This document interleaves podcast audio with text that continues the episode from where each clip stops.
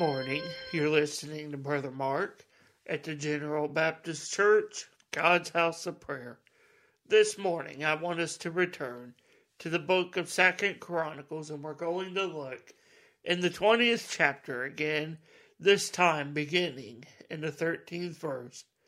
We saw previously in the devotion before as Israel cries out to God, and now we see them waiting, standing for the answer of God to his people. In Second Chronicles 20 and 13, the writer tells us, And all Judah stood before the Lord with their little ones, their wives, and their children. Then upon Jehaziel the son of Zechariah, the son of Benaiah, the son of Jaal, the son of Mattaniah, a Levite of the sons of Asaph, come came rather the Spirit of the Lord in the midst of the congregation.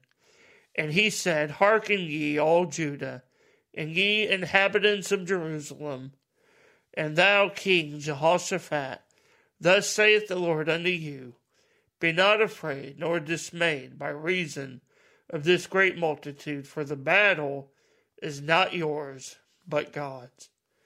This morning in the scripture, as we read, I spoke previously about the devotion before in Israel, calling out to God for help. We see here in this text this morning God's answer to his people. We see the people of God calling upon him in a time of great distress, great distress rather, calling out to God in the great uncertainty which they are about to face. And they do face an innumerable host of people that have come against them.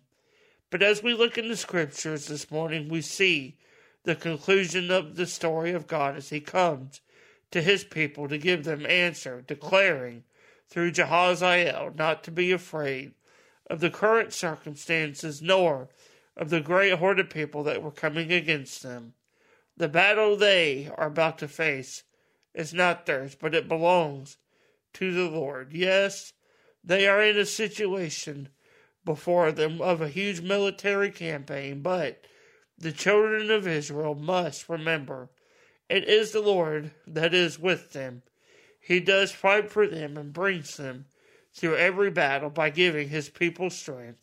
He goes before them to prepare the way, as he says in Deuteronomy 31 8 and Isaiah 45 2. As God has spoken, to his people Israel to calm their fears. So he does the same for you and I today.